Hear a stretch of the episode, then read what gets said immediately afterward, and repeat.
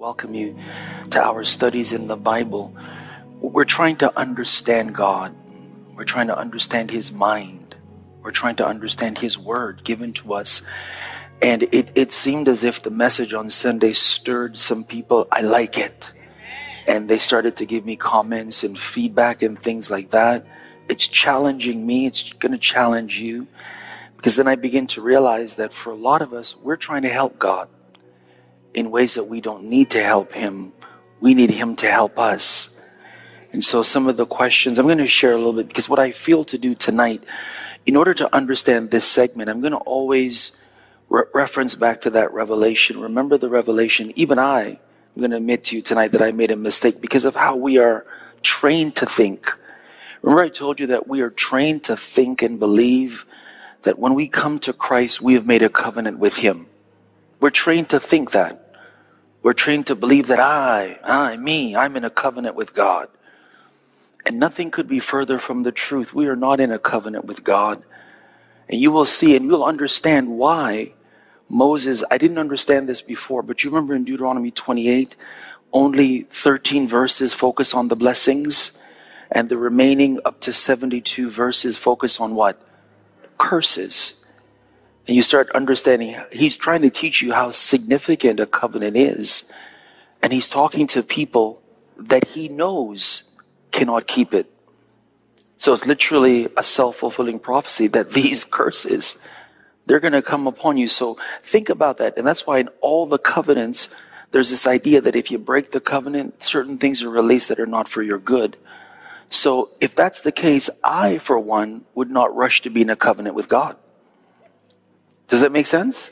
I wouldn't rush to be in a covenant because here's what I know about myself. I don't know about you. I'm going to break it. So what God does is he actually shows us, he shows us that there's one who I have provided for you, who has fulfilled it.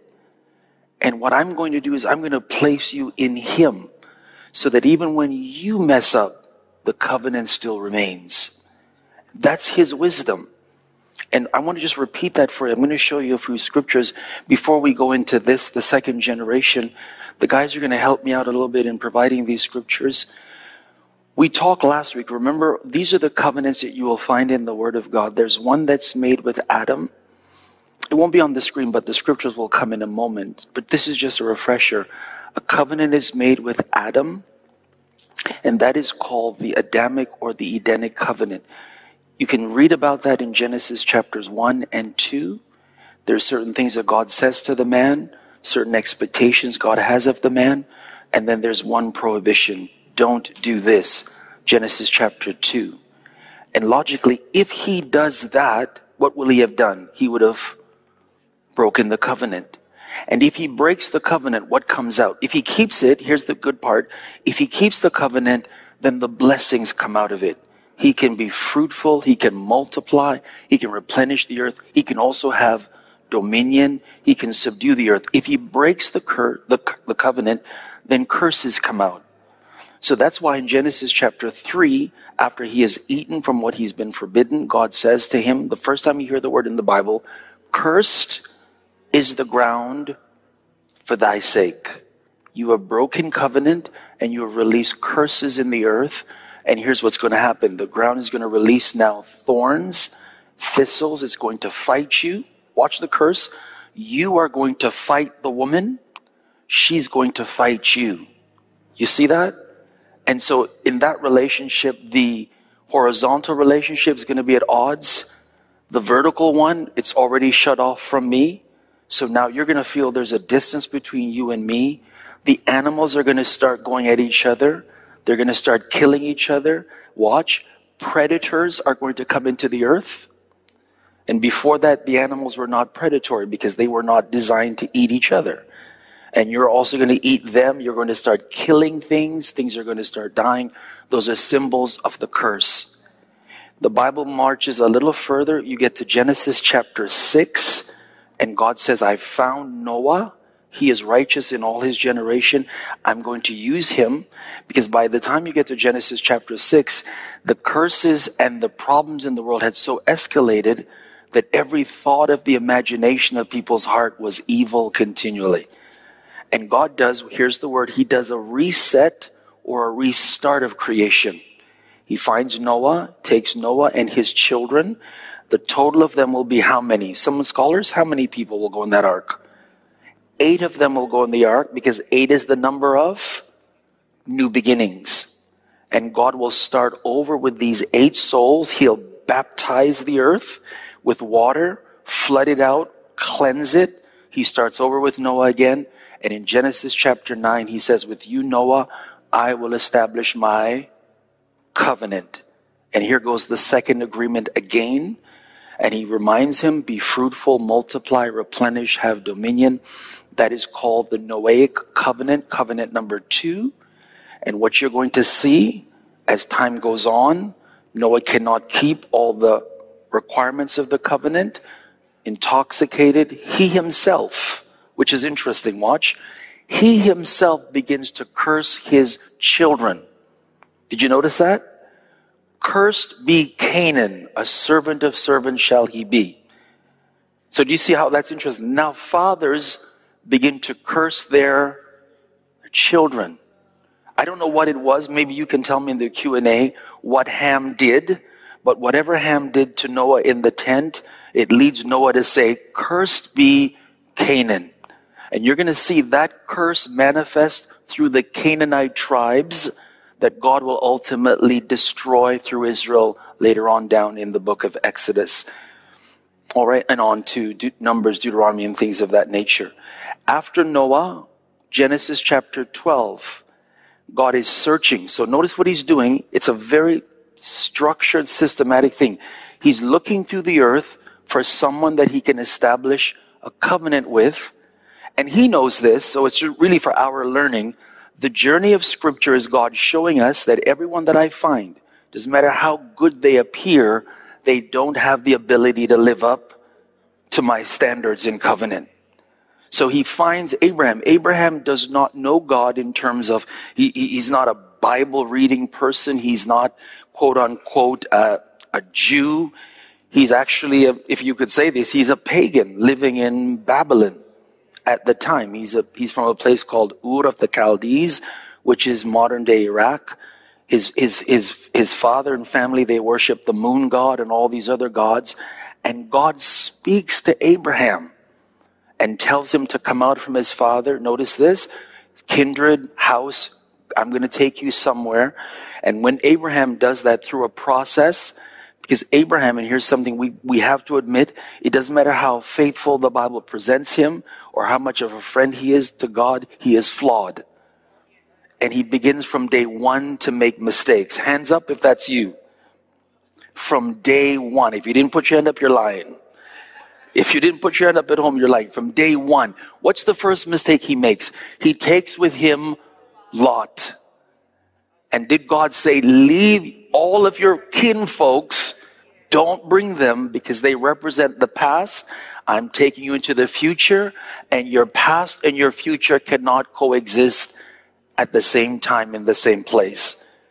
Takes Lot with him. It's a beautiful conversation. Not only does he take Lot, he also takes his father, Terah. So you focus closely, and they begin this journey northward, and they're walking up. Uh, it's the Fertile Crescent following the Euphrates. They get up to a place called Haran, which is in Syria, and his father dies there. When his father dies, Genesis chapter 12 opens up. And Genesis chapter 12, verse 1, you can read it. It begins by saying this Now the Lord had said unto Abraham. Do you get that? In other words, I'm telling him for the second time because he hasn't really heard me the first time because he's flawed. And so he continues the march with Lot. They go down into the land. He has the moment with Pharaoh. His wife seems to be beautiful because she's got to be beautiful for a king who has access to women. So I want her. And he then says, We're going to make up this story because they might kill me wanting you, babe. So I'm going to tell them that I'm your sister. Is he lying? You, you want to say, not really, right? He's telling what's called a half truth. And a half truth is a whole lie. Am I right? You know why he knows he's lying? Because his motivation is to deceive. So lies are not always what we say. Lies are what starts with the motivation of the heart. And it's beautiful because Pharaoh takes her. Watch God. Watch God, brothers and sisters. Pharaoh takes her and God speaks to Pharaoh and says, Do not touch her. This man is a prophet, even though he's lying. Are you still with me? This man is a lying prophet. Don't touch his wife. He has issues, right? Pharaoh comes back to Abraham and said, Why didn't you tell me? I would not have touched her if you told me. And the unrighteous begins to rebuke the so called righteous. And he goes back up. You know the story, Lot, they have the issue. God separates them. And then in Genesis 15, God says, Now that you're away from your past, Lot is over there doing his Sodomic stuff. Then God says, Now I will make my covenant with you, Abraham. He makes a covenant. It's called the Abrahamic covenant. He does know this. Abraham is not able to keep the covenant. When we read the Bible, sisters and brothers, it should humble us and we should stop feigning all this religious stuff. Because the best of men have failed God. So it should humble us and we should fall to our knees and say, have mercy on me, O God.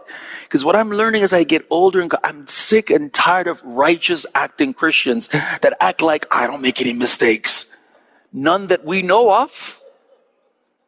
And we got to stop that because the Bible helps us by showing us them and they are us. I know that you don't want to say yes, but they are us. And so as Abraham's going on, God's made this incredible covenant. And think about these experiences that these men and women are having with God. God seems to talk to them, Charles. I'm praying for that every day. I hear little intonations in my spirit, little inclinations, but God speaks to them. God comes and sits in a tent with Abraham. God takes Abraham to a mountain and says, let's have a conversation. I'm going to destroy Sodom. What do you think? Have you had that experience with God? So what are you acting like? And God does a countdown with him. Says, let's start at 50. So, okay, God, uh, 45, 30, 20. Has a conversation with him. That's proximity, isn't it? You would think that he, he rises up now in the fear of God, not willing to make a single mistake. Few chapters later, his wife says, I got a great plan. God is delaying. You go into her, have a child with her, and let's see if we can't watch. Watch the religious mind. Let's help God in covenant because God doesn't know how to help himself. In other words, let's help God fulfill his word because God can't fulfill his word on his own. He needs our help and out pops Ishmael, the thorn in Abraham and his seed side to this very day. You ask the Israelites today, to this very day, Ishmael has been a problem from day one. And he breaks covenant. And God still works with him and God exalts him. Friend of mine, faithful. But you and I see through lying, because you know that lying breaks the commandments, right?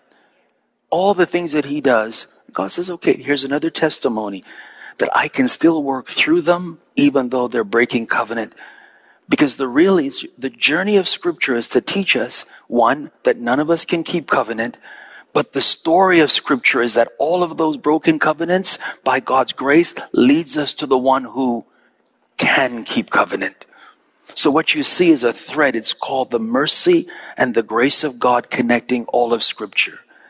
So where we, watch the scripture, where we are faithless, he remains faithful. Because his word cannot. Do you know that God doesn't depend on me to fulfill his word? It's a privilege I have to be a part of fulfilling his word. But if I don't, he'll find someone else. And if they don't, he'll find someone else. And if they don't, he'll raise up the rocks and they'll do the job. It's a privilege. And so he moves on. He still gives Abraham seed, still promises him a land. Out comes Isaac, out comes Jacob. You don't want to talk about Jacob because Jacob is born in the Abrahamic covenant, but he's not, he's not a churchgoer. From birth, he's not a churchgoer. And he's, he's, he's a very difficult person to understand. And God prospers him, gives him the, the, the 12 boys that become the nation. When God brings them out of Israel, out of Egypt now in, in Exodus under Moses, he enters, watch, press another reset, stop at Mount Sinai, and he makes another covenant with them. So those covenants, Adam, Noah, Abraham, they were with the individuals. For the first time, God makes a covenant with an entire nation of people. And he tells them again, here are the warnings. Here's what I expect in covenant. Here's what you shouldn't do in covenant.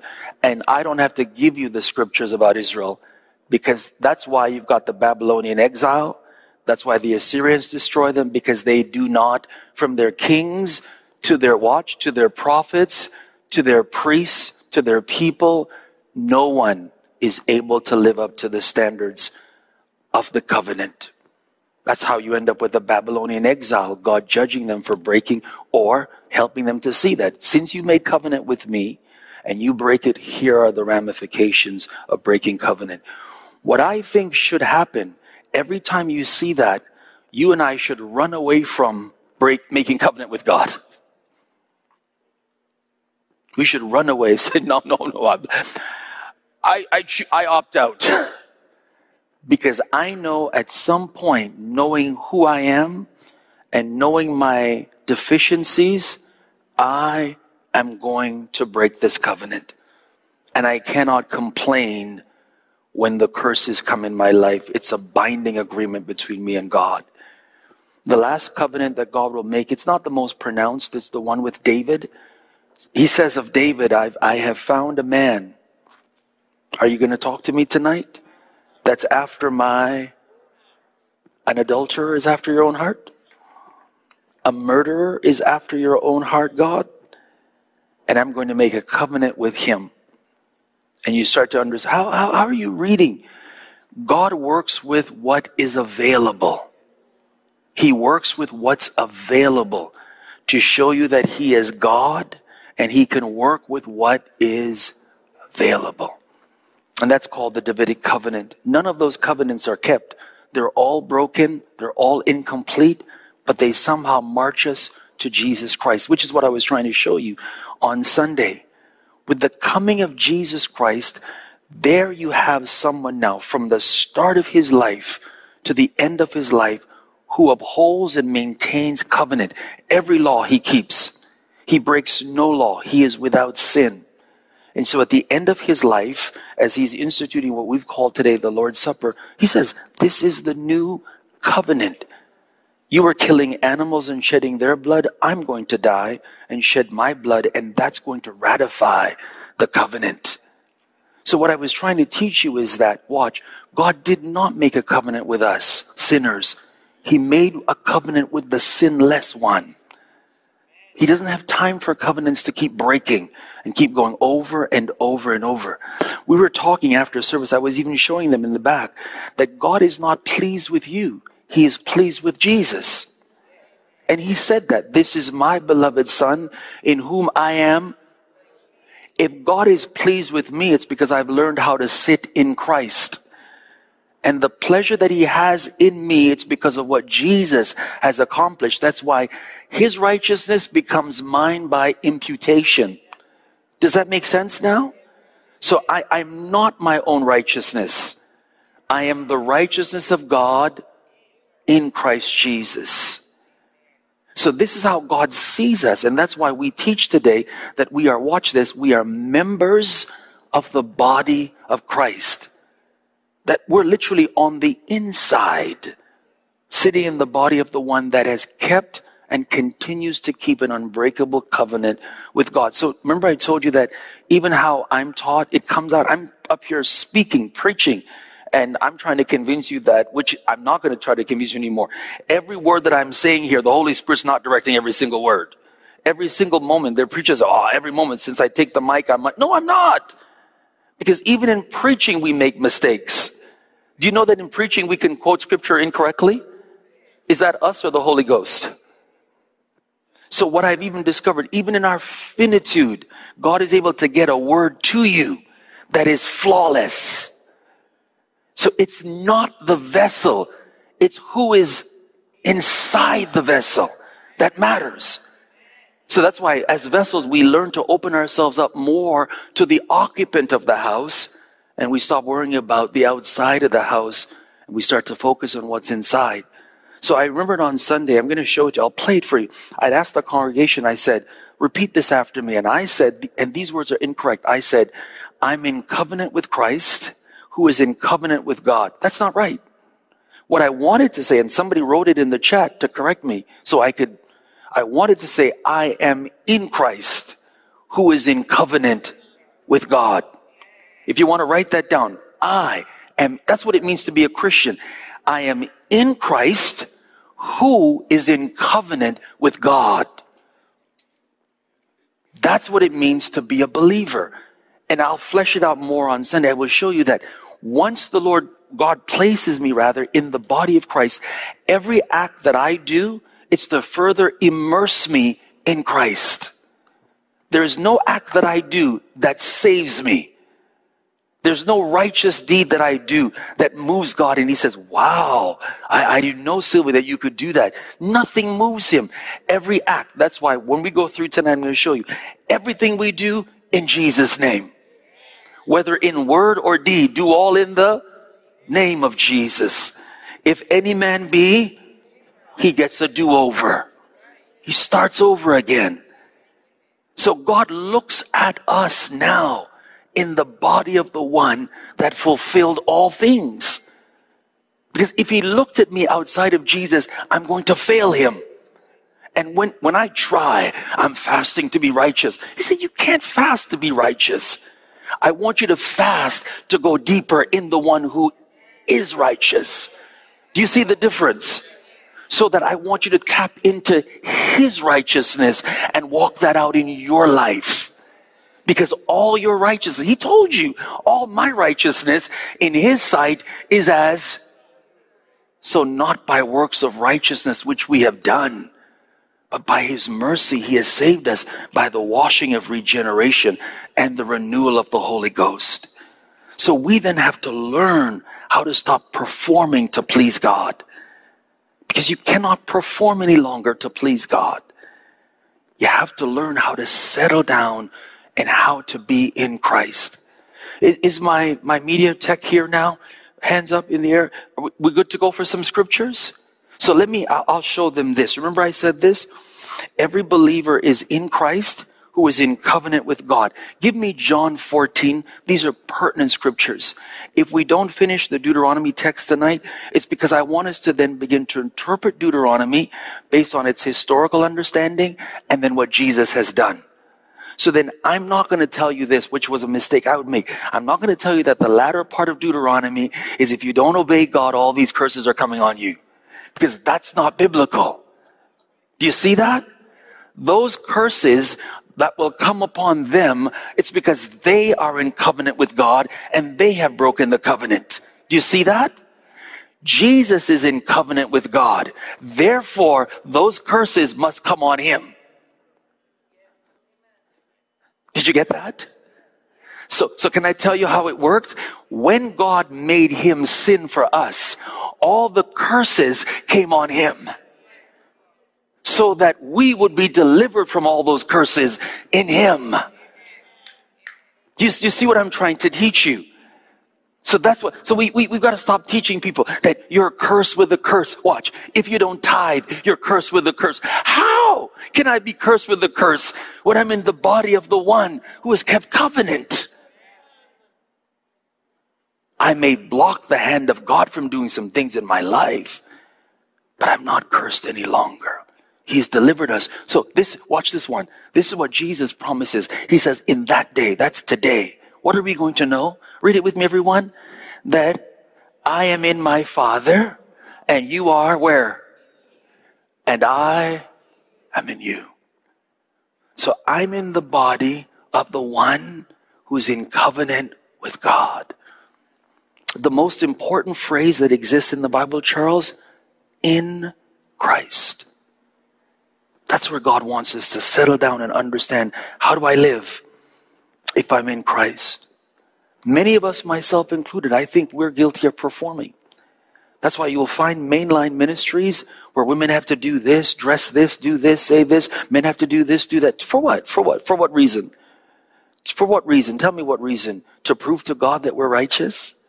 So by wearing your hat, you're in right standings with God. By not wearing your hat, you're going to hell.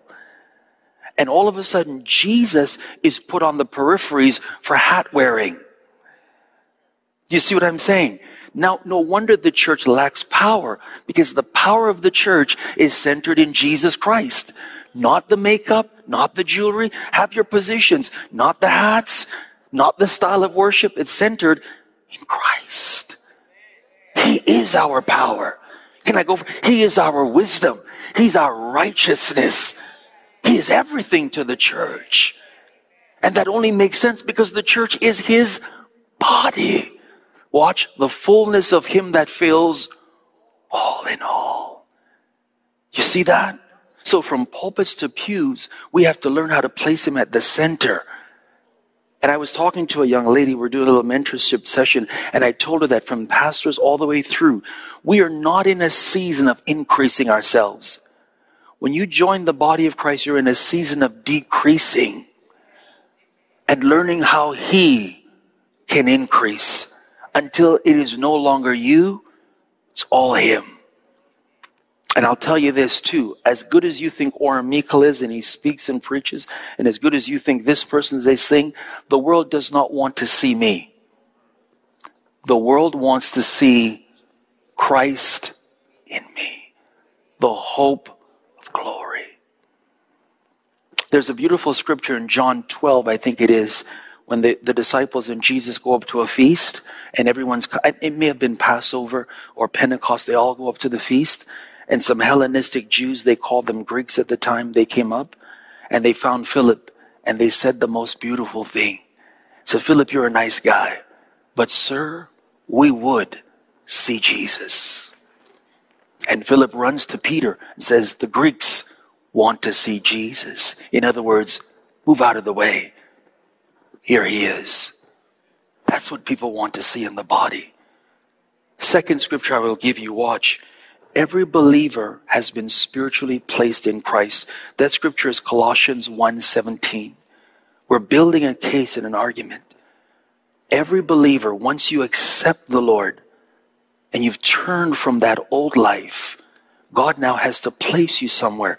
So Christianity is very much about placement. Who am I in? You know, you know who I was in before I came? How many people can shout it out? Who was who was I in before I came? Say it loud. I wasn't in Satan. No, that's bad. Come on. What are you trying to tell me, Vivian? What, what?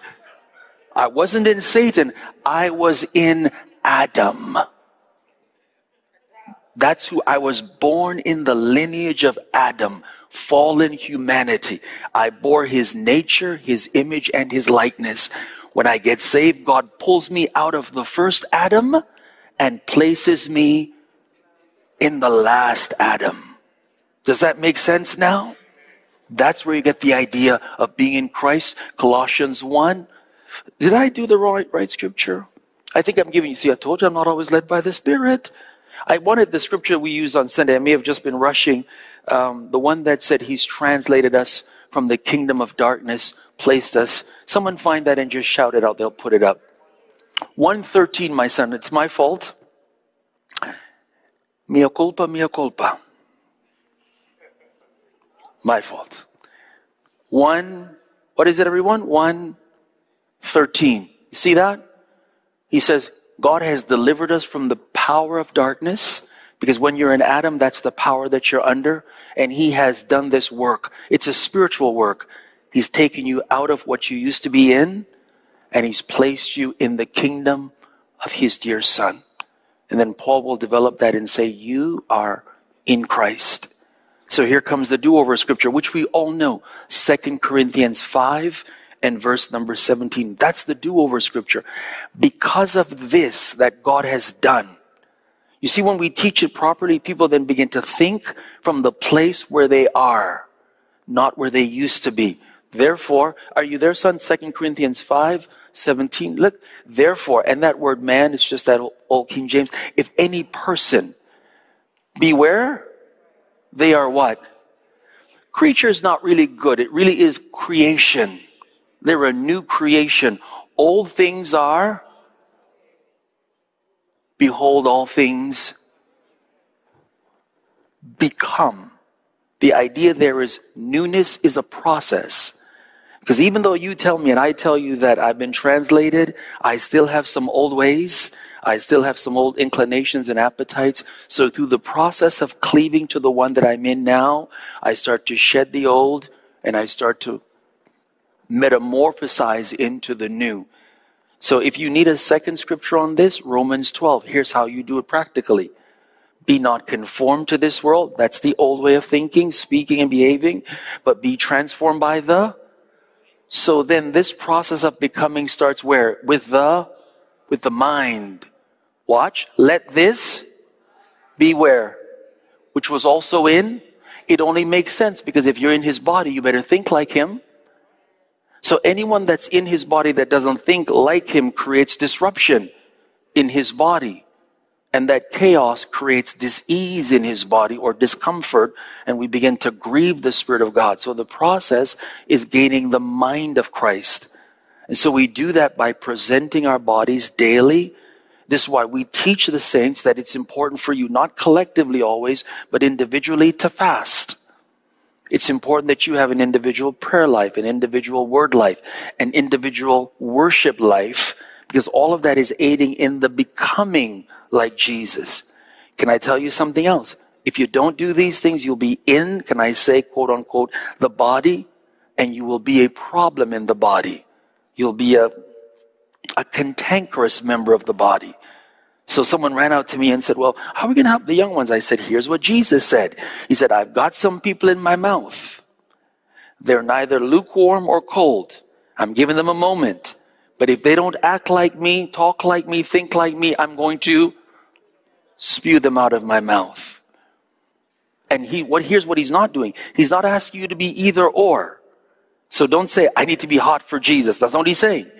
He says, if you're lukewarm, I can use you for something specific. If you're cold, I can still use you for something specific. I just need you not to halt between two opinions. Make a decision. Are you in or are you out? That's all he's simply saying. So, everyone in this place, because we are in Him, we're becoming new creatures over time. This is where we've got to be very honest with God and say, it's, it's work shedding the old skins. It's work. Because every now and then, that old guy, he rises up. Ever been around and you start thinking about some music you listen, used to listen to and you start bumming it? And you start going back or you get angry and a word comes out that shouldn't have come out that you thought, I thought I killed that. Because what you start realizing is as long as you're alive, there are two natures inside of you. And they are constantly battling, and you have to learn how to mortify one so that the other can live. Paul is the most honest of theologians. We are not, he is. Romans 7, he will tell us this that in me, that is in my flesh, there's nothing good. And at times I find that there's a war going on. So that these are his words, but I know them to be true myself. That which I want to do, I find myself sometimes not doing. And that which I don't want to do, I find myself doing those things. And he prays and he says, Thanks be unto God who gives us the victory through Jesus Christ our Lord. Let's be honest with ourselves, brothers and sisters. One is saved, one is being saved, and one shall be saved. Right now, we're in the middle. We're being saved. God is working some things out of us. And here's the last thing that I would tell you I think is beautiful. Because of where we are and the new restart, can you give me Colossians 3:17, please? This is why everything the church does is in Jesus' name. Everything. There is nothing, see? And whatsoever you do in word or deed. So simply put, when we pray, how do we pray? In Jesus' name, right? Whether you're, whether you're going to think that or you're going to say that, some of the best ways, because sometimes you're not always thinking that, is to say that. And we do that. Whether you're doing something, watch, we're doing ministry, we do it in His name. It's as though He were doing it through us. Because the moment you use His name, you're saying, I'm doing it in His person, in His power, in His authority. So then what He would do, I'm doing. Got it? This is how your prayer can be guarded. What He would pray, I'm praying because I'm praying it in His name. On Sunday, we'll talk about baptism. You'll see why it's important that it's done in His name because we are in Him. And every act is to further watch, immerse us in the one that we're in. Every act is not to say, God said, wow, thank you. It's to further push me into Him. So, Paul, who is beautiful, here's my, my, last, my, my last thought for you. The key once saved, all that a believer does is to learn how to further immerse themselves in Jesus Christ. That's what a believer does. Every day I'm trying to be more and more like the one whose body I'm in. I'm immersing myself. No wonder I'm baptized in water. I'm immersed in Him. I'm baptized. But do you know that the Holy Spirit, this is very theological. It's puzzled a lot of people. The Holy Spirit is in fact the Spirit of Jesus. Oh, you didn't, oh, see, uh, oh, crazy. No, Galatians 4. God has sent the Spirit of His Son into our hearts, whereby we can cry, Abba, Father. I, Jesus said, will not leave you comfortless. I will come to you. The Holy Spirit is the Spirit of Jesus. The same Spirit that was in Him, it's in you right now, quickening your mortal body. So you're baptized by Spirit into Him. By one Spirit have we been baptized into one body. It's all about Jesus. All the personalities, I thank God that I'm 55, having gone through 22 years of ministry, ups and downs, successes, failures, gains, wins, and losses. Because now I realize that I have no axe to grind and I want you to have no, I, I've got nothing to prove to anyone. I could care less if they say he's theologically correct, he's this. I don't care about that. My focus right now is how can I please the one in whose body I'm in? Don't matter to me what you say about me. That was a good message. What does that, what does that mean? What does that mean? That was a bad, what does that really mean? If Jesus doesn't take pleasure in the things that we're doing, and if it doesn't put him at the center of all that we're doing, are you following how it goes now? So, this is the foundation from which we're going to try to teach these blessings that Moses talks about, these curses, and try to put them in the light of Jesus Christ. One of the things that Jesus does for his disciples is as much time as he spent with them, they still didn't understand who he was. And so, what he does in after his resurrection, he opens their eyes so that they can understand him in light of all the scriptures.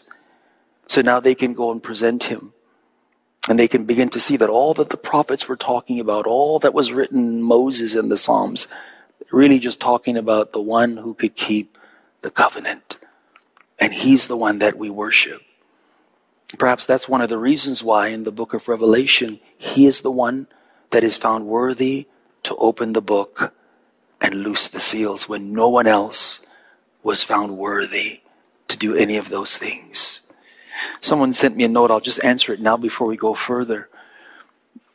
You know, the saints, right? I just find that we always are trying to tell God, I paid a price for something. I did something. So someone said, powerful message, Pastor, but, but you know the anointing comes at a cost, right? And so I said, okay, I'll try to answer. I'm going to try to answer publicly. Watch this. Anything that's of value in a fallen world comes at a cost. Never conflate the price that you pay for value with the work of salvation. Do you know, this may fool Christians. You know the guy who broke the record last night for most points in the NBA paid a price to do that? Did you know that? You know the guy that sits at the top of that, he's paid a anything of value. Whether that value is chasing Jesus as a disciple or doing well in this, it comes at a cost. Luke 16, no man who's going to build a tower does not sit down first and count to see if he is able to finish that structure of value. So don't conflate. Don't think uh, I'm, I'm, paying a price to serve the. Mm. It doesn't even line up with what you teach me that he paid it all. If he paid it all, what are you paying? You see what I'm trying to say? It's wired within us to try to do, and that's how you end up with religions where men try to do things on earth that move them up to God. They try to offer enough sacrifices. In the book of Genesis, chapter 11, the Bible says that they were of one language, one speech, and they were walking across the plains of Shinar. They stopped and they said, Let us build a tower, let's build a city the tower. They weren't just, they weren't, I don't want you to think that these are crazy people trying to build a building up, up, up, up, and God says it's going to fall over. That's not what they were building. They were building, it's called a ziggurat. It's an ancient temple. And at the top of the ziggurat, there was an altar. And the goal of that altar was to offer sacrifices that reached heaven. The goal of that altar at the bottom was to do the same. We always think that we have the ability from earth to reach heaven.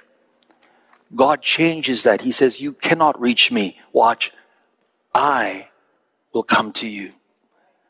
So the word became and dwelt among us. I want you to think deeply because sometimes we think we're praying, praying, praying, and our prayers are reaching heaven. Not if Jesus didn't die. Your prayers are actually going through his death, his resurrection, his works before they arrive at God. And it's Him that God hears. That's why when you say in Jesus' name, you have a confidence that the Father hears us, not because I prayed, but because of His life. Are you, are you sure you're going to say amen? And not get offended that God would step over you and say, I'm okay with my son. This is my beloved son in whom I'm well pleased. That being said, let's talk. Thank you, Ryan. Those are wonderful. Let's talk for about 15 minutes out of Deuteronomy. Ryan, if you can take us right to the very start. We'll do some of this tonight, some of it next week. Deuteronomy 28 to 34. That's the last section of the book. And it's beautiful because Moses, in speaking to these people who are in covenant with God, who have made a covenant, who have foolishly said, watch this, all that the Lord says we will do. So now you can begin to see a level of ignorance on Israel's part. All that the Lord says we will do. And tell me what happens a week after they said that. What did they build? A week after saying to Moses in Exodus, all that the Lord says we will do, didn't they build a golden calf? Forgot that they said all that the Lord says we will do. So Moses is going to remind them again you're in covenant with God. Here are the blessings. Here are the curses. Here's what I want you to do. And he's really telling them to think about what you're saying. Can I show you something else? And God is so gracious that if they happen to sin, there's a sacrificial system that still allows him to remain with them. So the moment you talk about sacrifice, sacrifice presupposes that they are going to make mistakes. The priesthood presupposes that they're going to make mistakes and they're going to be in need of some sort of blood to cover and make atonement for their sins. We're going through this, maybe just a, few, a little bit of it. 27 to 34, Moses becomes a prophet and he begins to future with Israel. He begins to see the future. Says, this is what's going to happen when you get over there. This is what I see coming. It's beautiful because in chapters 27, 28, 29, he reminds them of the covenant, the blessings. They have to do certain things when they get over there. Chapter 30, Moses, he writes a song. 31, 32, he becomes a songwriter. Beautiful song that he writes.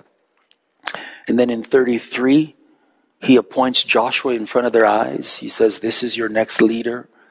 And then in 34, he dies. And whether he wrote it or not, he says some things about himself. He said, There arose no greater prophet than Moses. And there was no one as meek as Moses. And he goes up to the mountain, up to a place called Pisgah, up the hill, and he dies. And the Bible says God buried him somewhere in the valley. And Israel knows not to this day where they buried him. And the book ends. Let's go into this just a little bit. Remember, they have made covenant with God and they cannot keep it. He's going to show them that God's future is their choice. Now, even those of us who are in Christ, who are in covenant, this holds for us. Because though we are in the body of the one who is in covenant, our choices still matter, don't they?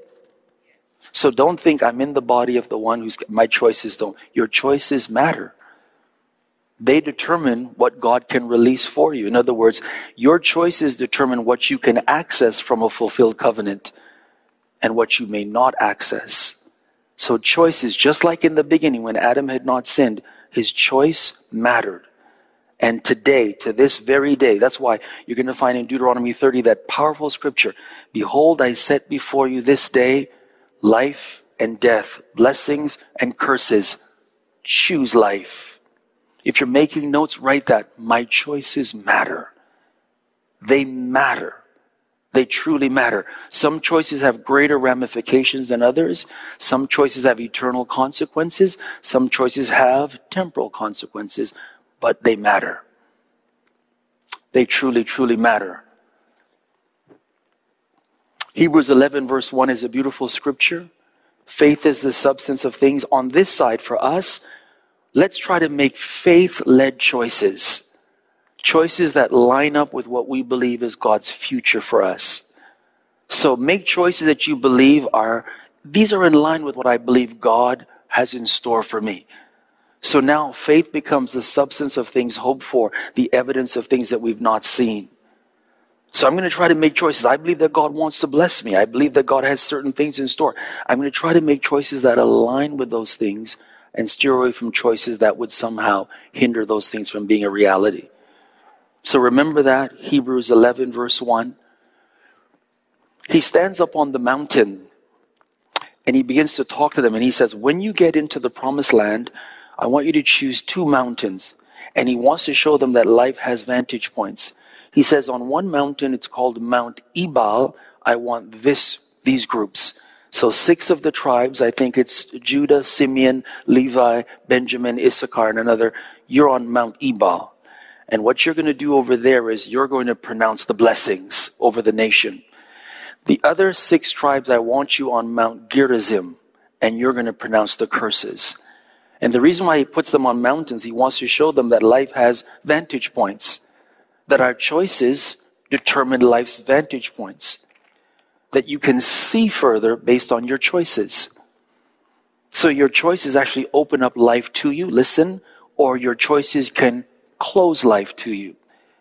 So that's also very, very important. The choices you make can open up life, can also close life.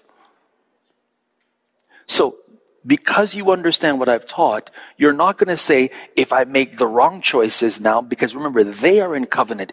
If they make the wrong choices, curses follow them. If they make the right choices, blessings follow them. Do you see that?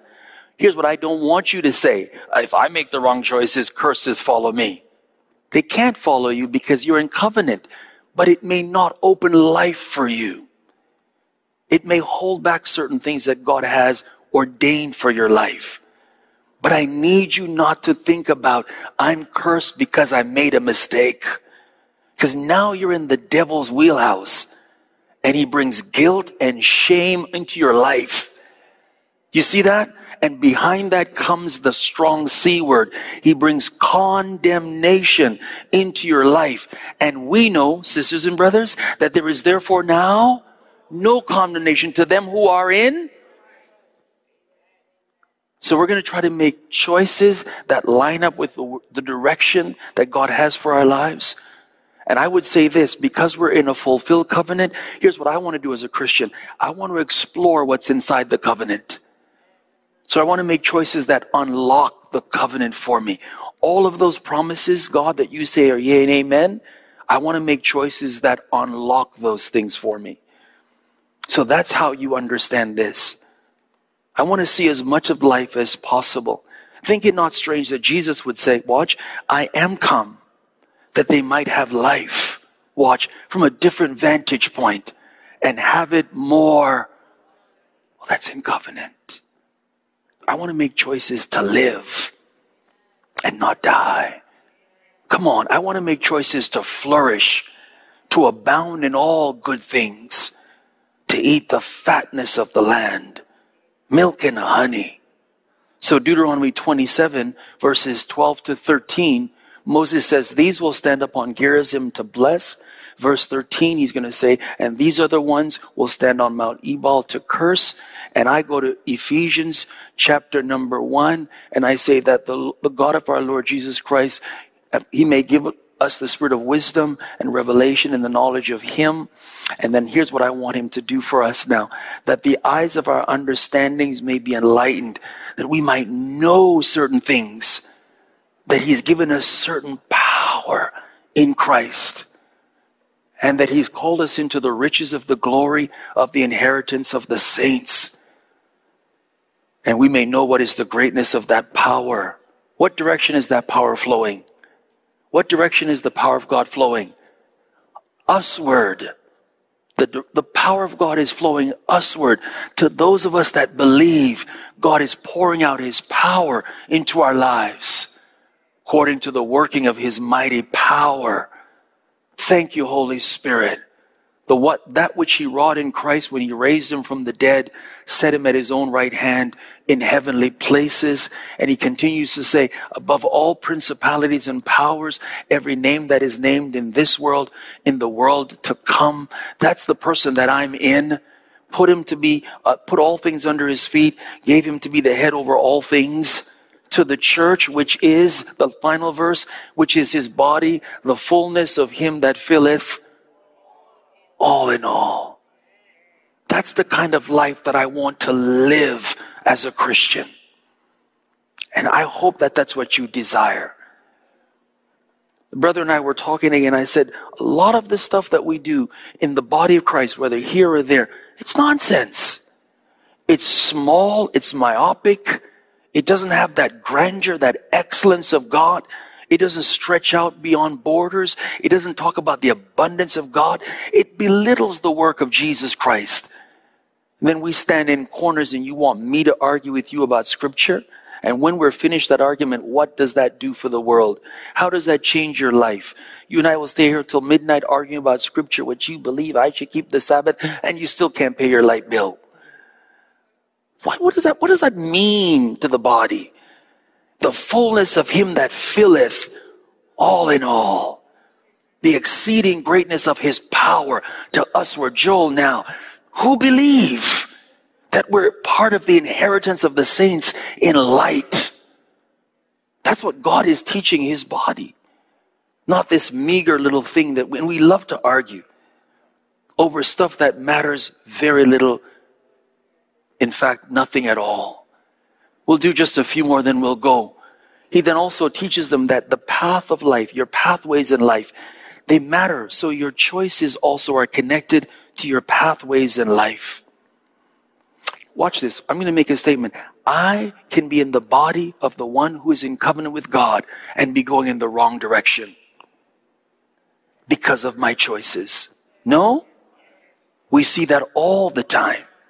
I'm heading in the wrong direction. I'm in the right body, but I'm heading in the wrong direction.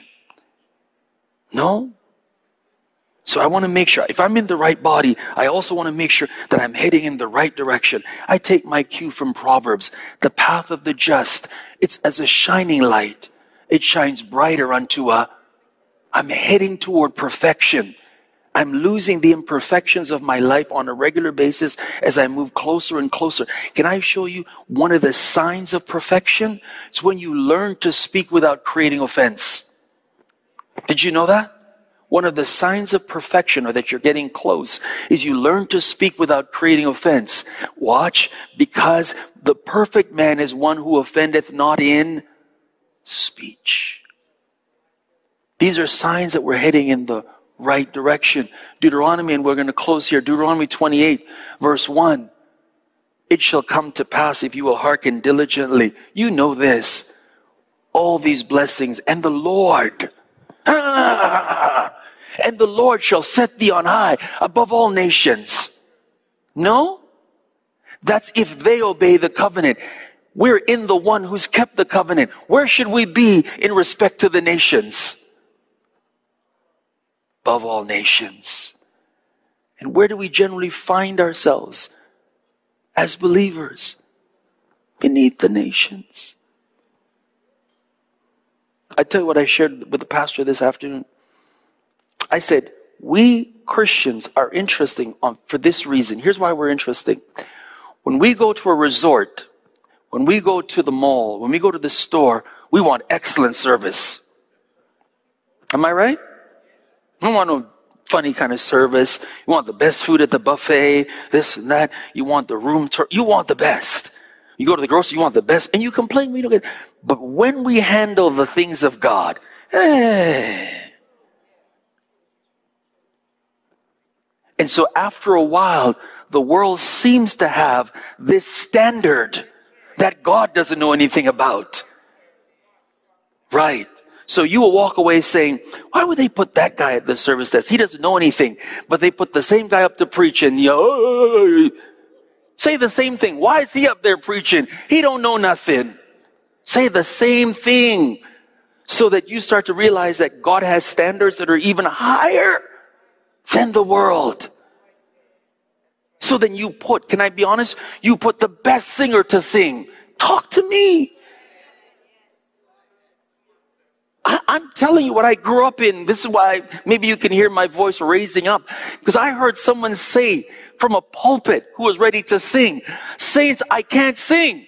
So here's what I need you to do for me. Don't listen to the voice, listen to the words.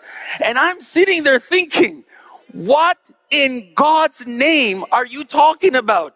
Because why would you go to sing when you already admitted you can't sing? Then you sit there and you say, Hallelujah. You should say to them, Come off the altar then. I told you I need you to play, so uh, we soften up the room a bit. So that we realize there's a standard to the work of God. Go get trained. Go to Bible college. Go learn to sing.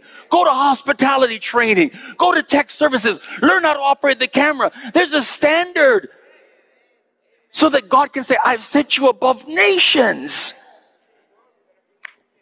I'm going to stop. I told you to play, soften up the room a little bit. Thank you. Right. Because, Ryan, we're in the body. We read it tonight the fullness of Him that fills all in all.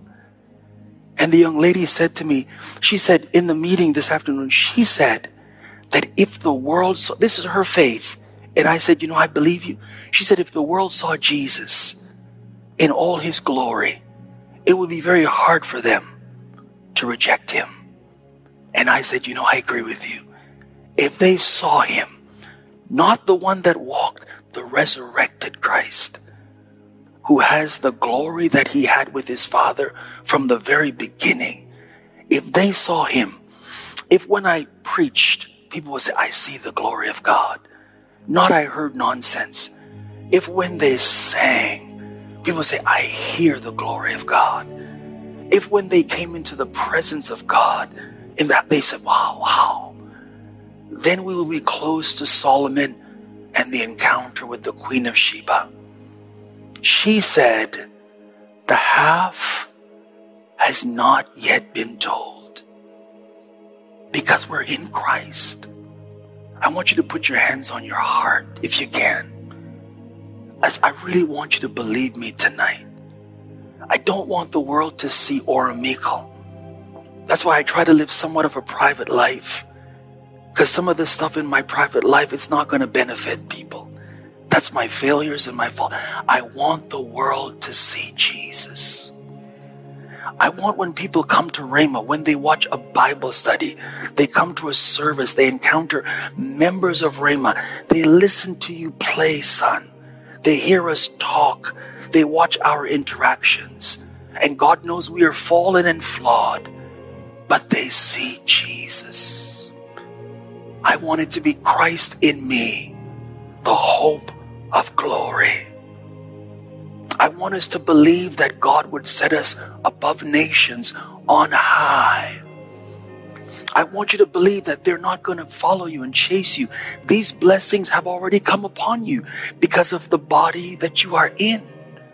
All of these blessings in Deuteronomy, blessed in the city, blessed in the field, Jesus has already accomplished them in his body. I want them to be released now into individual lives in practical ways. Every promise of God because I am in Jesus Christ.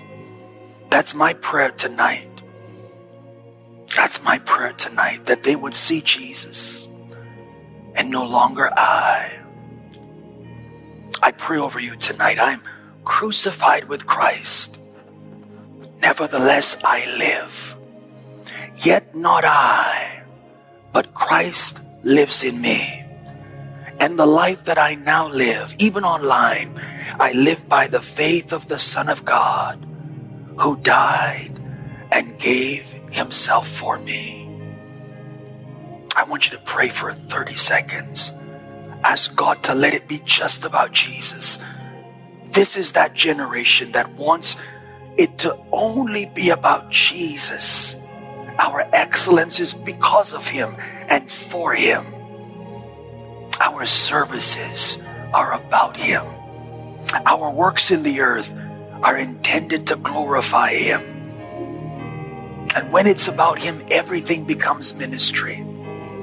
Working at the bank becomes ministry.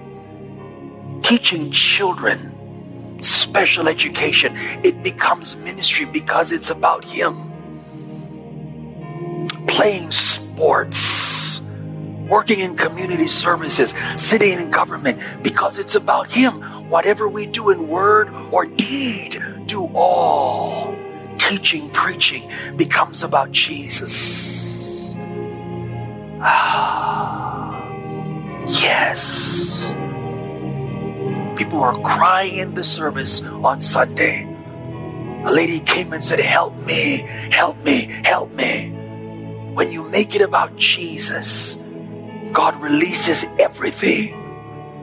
Make it about us, and God withholds things. Because it's not, I didn't die. I wasn't even willing to go to a cross in my selfish, self aggrandizing way. But He laid down His life willingly so that the covenant might be fulfilled. Thank you, Jesus. Thank you, Jesus. Thank you, Lord. Hallelujah. Calvin, I bless your house.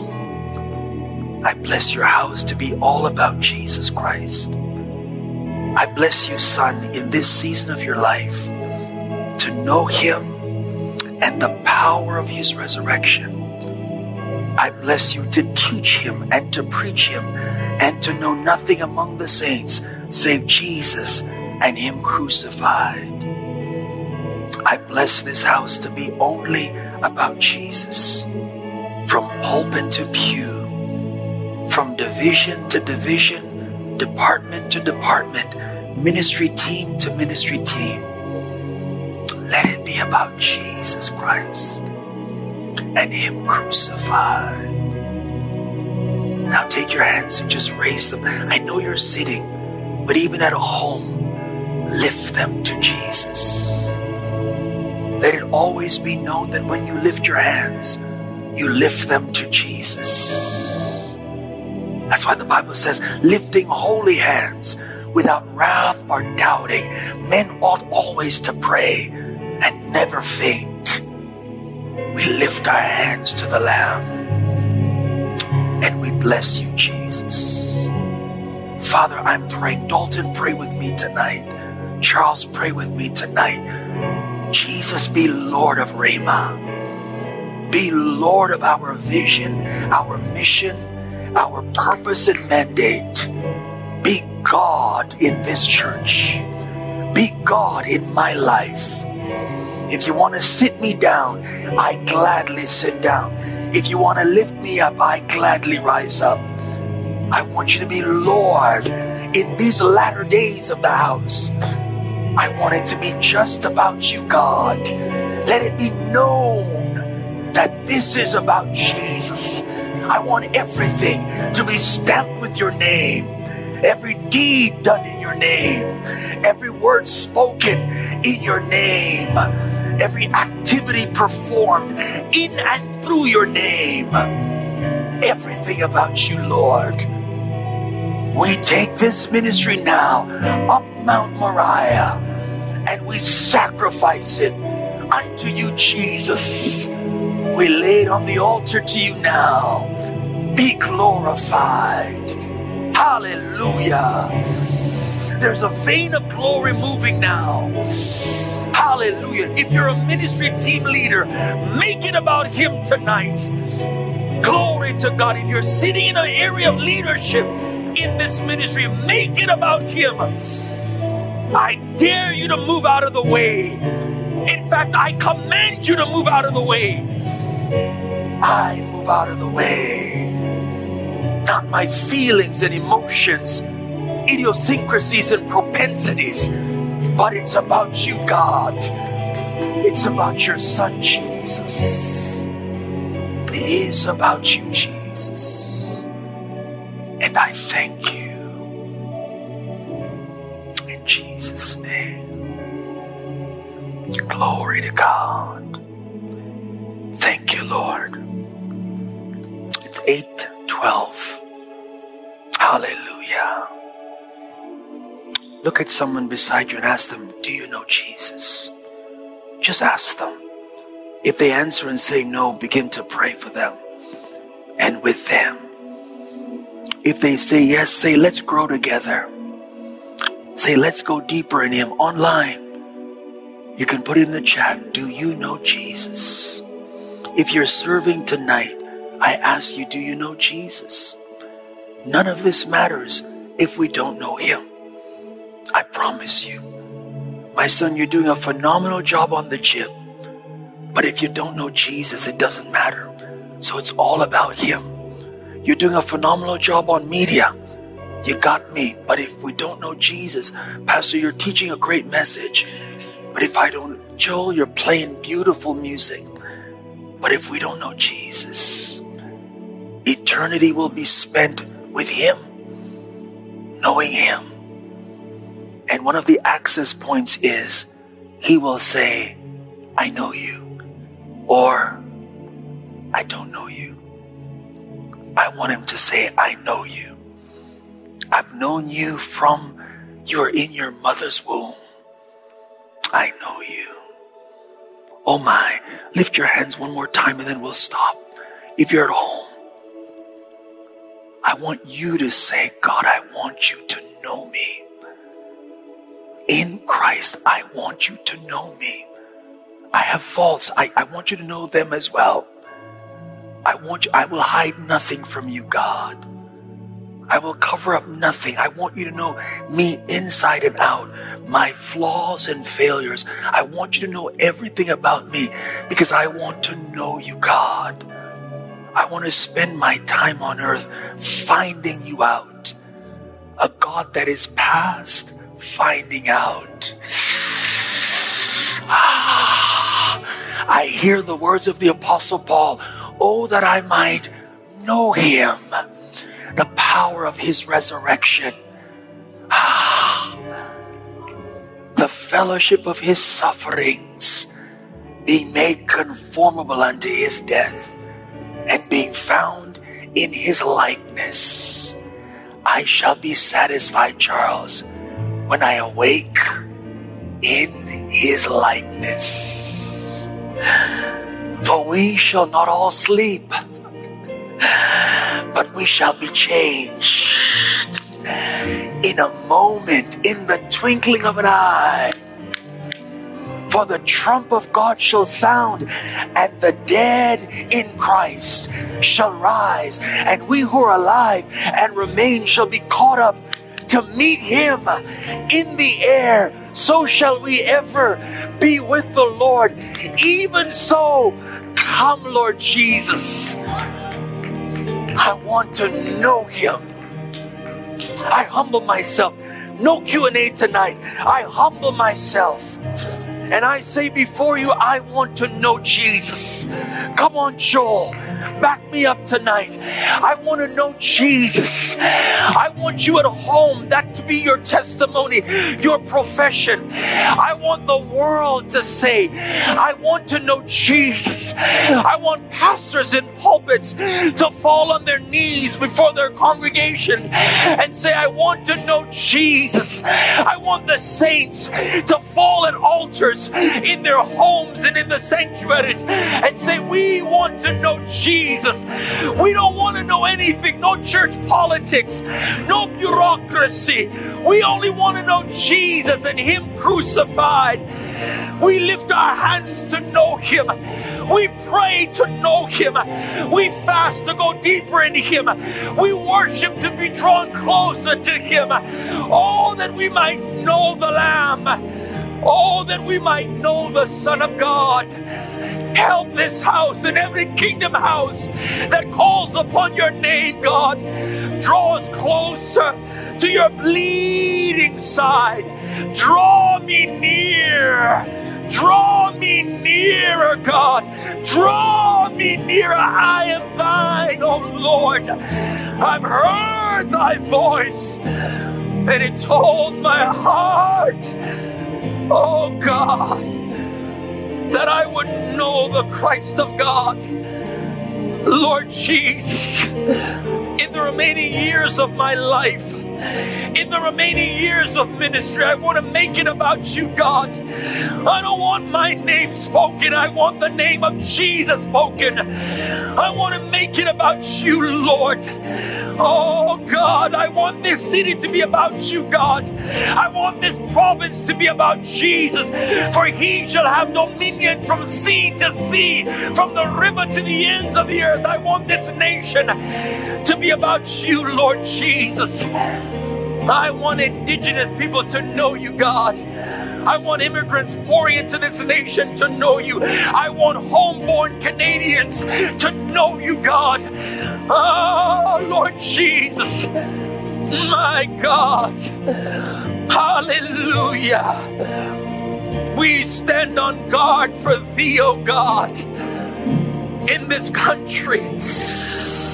We want it to be about Jesus Christ. Hallelujah. Hallelujah. About Jesus. About Jesus. About Jesus. About Jesus. Hallelujah.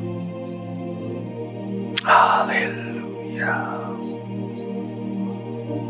Please, leaders, please, please, leaders, hear my heart. If Rhema is to be a divine success, let's make everything about Jesus.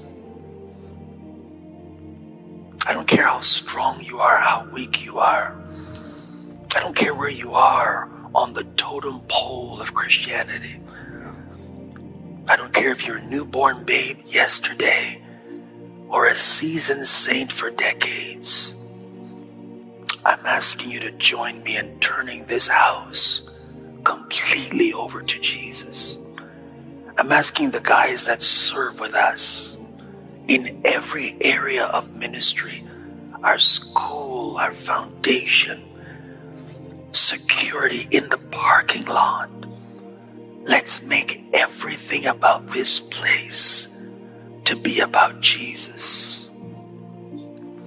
And when we do that, there is no limit to what the Father, through His Son, will do for us.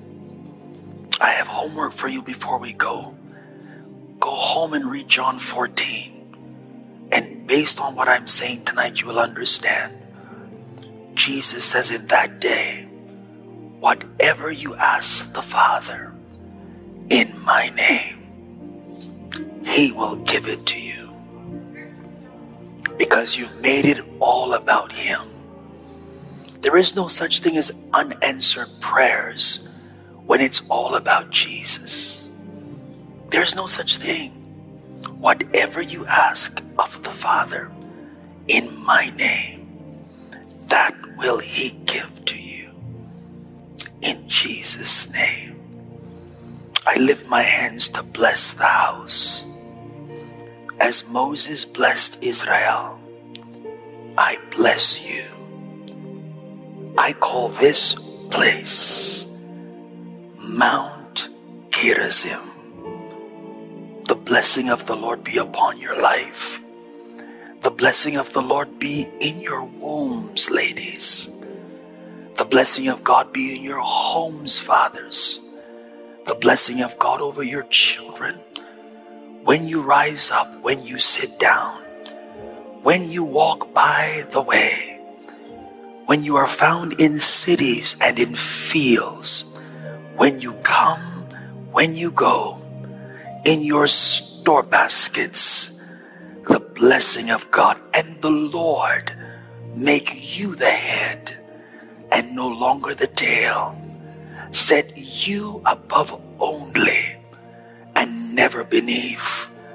Your enemies that come against you one way, God has smitten and drives them away seven ways the blessing of God rest on us.